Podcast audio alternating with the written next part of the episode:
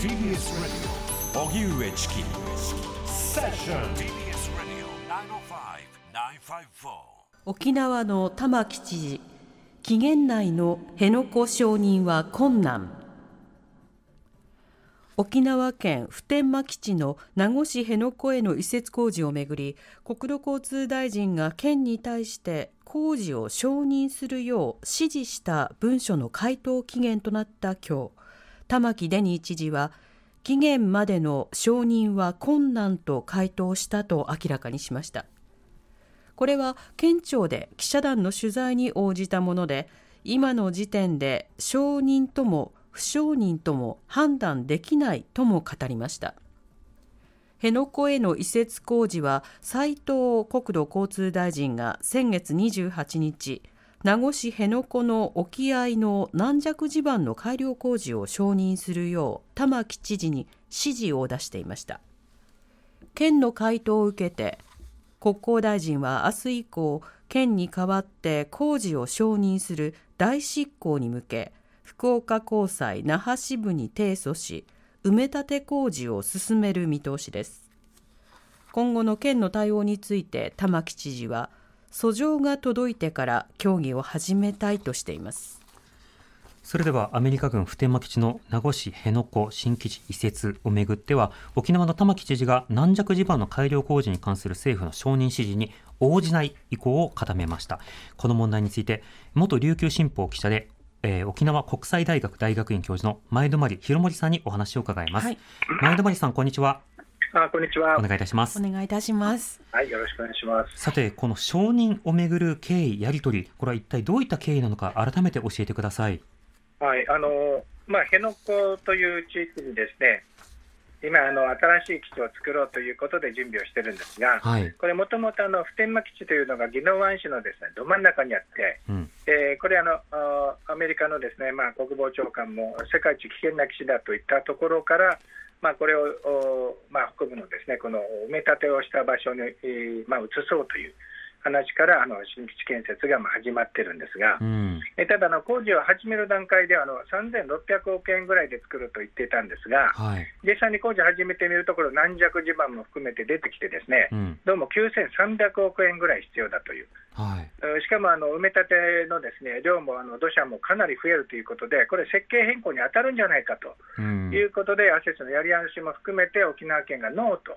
言ったら、ですねこれはおかしいということで、まあ、沖縄県が訴えられた、はい、これ、行政福祉審査法というので訴えられてるんですが、うん、今度あの、行政福祉審査法というのは、あのまあ、国民がですね行政に対して、えー、不服があるときに訴えるために使う法律なんですが、はい、まあ、それを防衛局の方がですね、まあ、詩人として訴えたという、まあ、この裁判についてはおかしいということを、まああの司法まあ、あこのね、こういう法律の専門家たちも指摘をしているんですが、えー、まあ、こういうあの法律の流れからですねこれはおかしいと、拒否するのはおかしいということで、えーまあ、国があ国の裁判に訴えて、えそして、えー、県はまあ敗訴したという。まあ、そして、えー、工事についてはもう始められるようにですね承認しろというようなことがですね裁判の結果からも受け入れるべきだということで知事に迫っていると、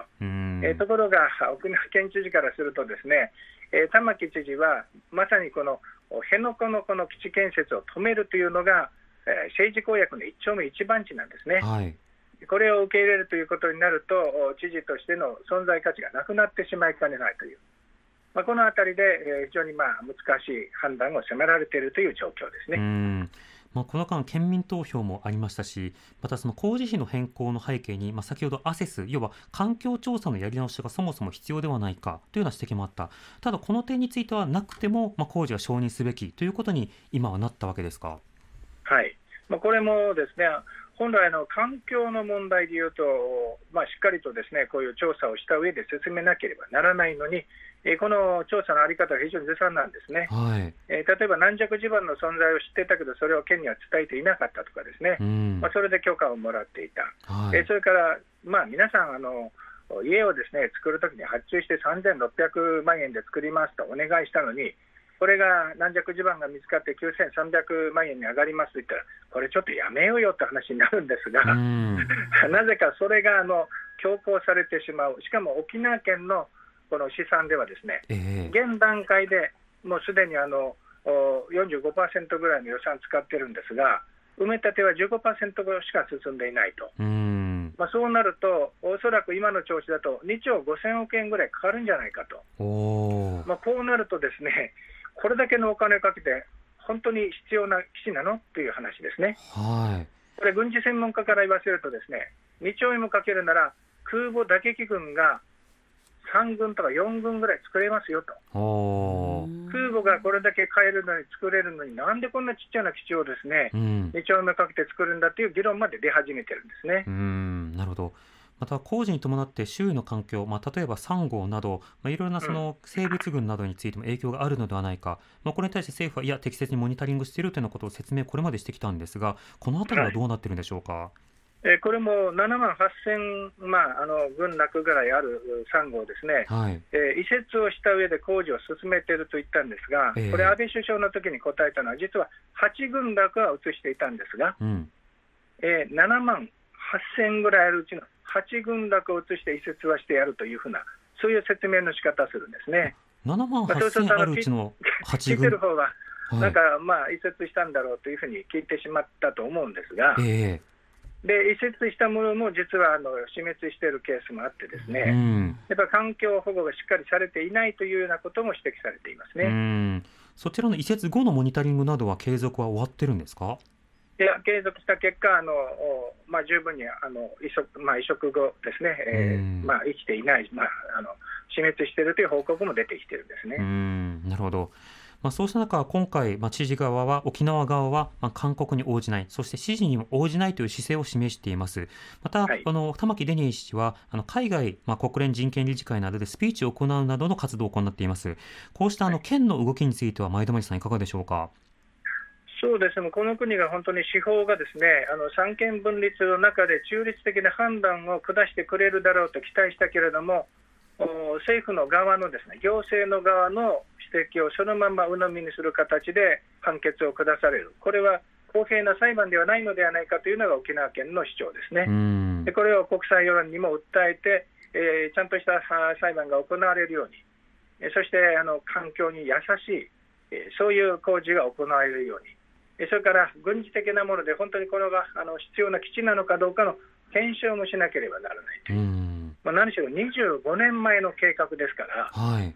米軍側のあの、おまあ、発言の中にもですね、この基地何に使えるんだと、うん。今時ドローンの時代にですね、はい。えーこういうあの小さな基地を作って何に使おうとしてるんだという、まあ、25年前の議論というのはもう古くなってるんですうね、ん。ミサイル防衛の時代に使えるような基地になっているのかどうか、うん。うん。そしてアメリカ軍がそれを本当に望んでいるのかどうかという、一方であの本来、危険だから移さなきゃいけないと言ってた普天間基地では、ですねはい。新たな施設の建設がどんどん進んでるんですね。ほう、基地内で。はい、もうあの古くなった施設の更新作業とかですね、うん滑走路のかさ上げ工事とか、はい。今、私もあの研究室から見えているあの工事をですね40億円ぐらいかけて、大型のですね、えー弊社の建設というか、まあ、改築をしてるんですけども、うん。このお金を日本政府が出してるんですね。えええだから恒常的に使えるような施設を普天間で作りながら、うん。もう一方で移設するということで、移設先も作るという、うん。うん。でアメリカ側からすると、まあ、普天間も、おまあ、辺野古も使いますよって話になるという、まあ、そうなるとうん、何のためのお新しい基地の建設なのかという、また疑問まで出てきちゃうんですね。はい。あれ普天間から出ていく、まあ、代わりに辺野古ですよって話になってなかったですか？あでもあの、まあ、規模も小さくなってしまうので、これ、あの軍事スペシャリストのあの小川和久さんなんかも、うん。小さすぎて、あのこれじゃあの有事に対応できないと、はい。普天間の代替機能は持てませんよということを指摘してるんですね。はあ。となると10年後20年後その解決負担軽減というものが達成されているのか相当疑問があるということですか？そうですねあの、まあ、辺野古ができても普天間は返さないよというようなあの米軍関係者の発言もありますので、うん。本当に返せるだけのじゃあ力を持った政治家は日本にいるのかという、そんな指摘もワシントンで聞かされたりしますね。なるほど。あの前田さん大学で教えていらっしゃいますけれども学生などの反応というのはいかがですか？あ もう学生たちはですね、えーっとちょっとまあ明日もちょっと100人余りにちょっと聞いてみようと思ってるんですが、今、50人ぐらいに聞いたら、ですね、はい。えー数的にあのもうあの裁判で負けてんだから、あ応じるべきだっていうのが14人、はい。えー、それから、いやいや、そうは言っても、知事の一名一番地だろうということで、県民の多くが反対してるんだから、拒否すべきだという24人、うんえー、これはちょっと難しくて判断できないというのが12人いるいるんですね。はいはい、で賛成している側のですね、まあ、裁判に負けたのもありますけれども、9300億円もお金が落ちるんだから、まあ、県経済の活性化にもなるんじゃないかという声も、まあ、私、沖縄経済論を教えてるので、はい、えー、経済の立場からすると賛成だよねって話になるんですね。えところが、この工事もですね9300億と言ってますが、はい、地元ぶどまり率は20%って話なんですよ。お8割は県外に出ていく。県外あの大手ゼネコンのやっぱりあの受注ですね。うんえー、それからセメントにしても、まあ、あの本当、政府関係者のあのセメント会社が使われてるんじゃないかとかですね、えー、あるいは大手ゼネコンにも政府関係者のご子息がいるんじゃないかという話も出るぐらいですけれども、この受注状況みたいなものをしっかり見ていく必要があるのではないかと思いますね。沖縄のためにと言いながら、実は沖縄に落ちない工事がどんどん進んでしまっていないか。でしかも公共事業として本来の3600から9300、あるいは2兆円まで増えても、喜ぶのは誰かというですね、はい、まあ、ここら辺であの経済的なアプローチをしていくと、誰にどこにお金が落ちてるかっていうのは、検証していく必要があると思いますね。さて、今回、あの承認知事に指示に従わない従わないと、応じないということになると、今後、大執行ということになります、この大執行というのはどういうふうに進んでいくんでしょうか？はいまあ、あの政府がですね、えー、裁判を起こして、まあ、県がノーというのであれば、もう変わってですね、まあ、勝訴すれば、まあ、国が独自にですね工事を進めることができるという、まあ、そういう形になりますけれども、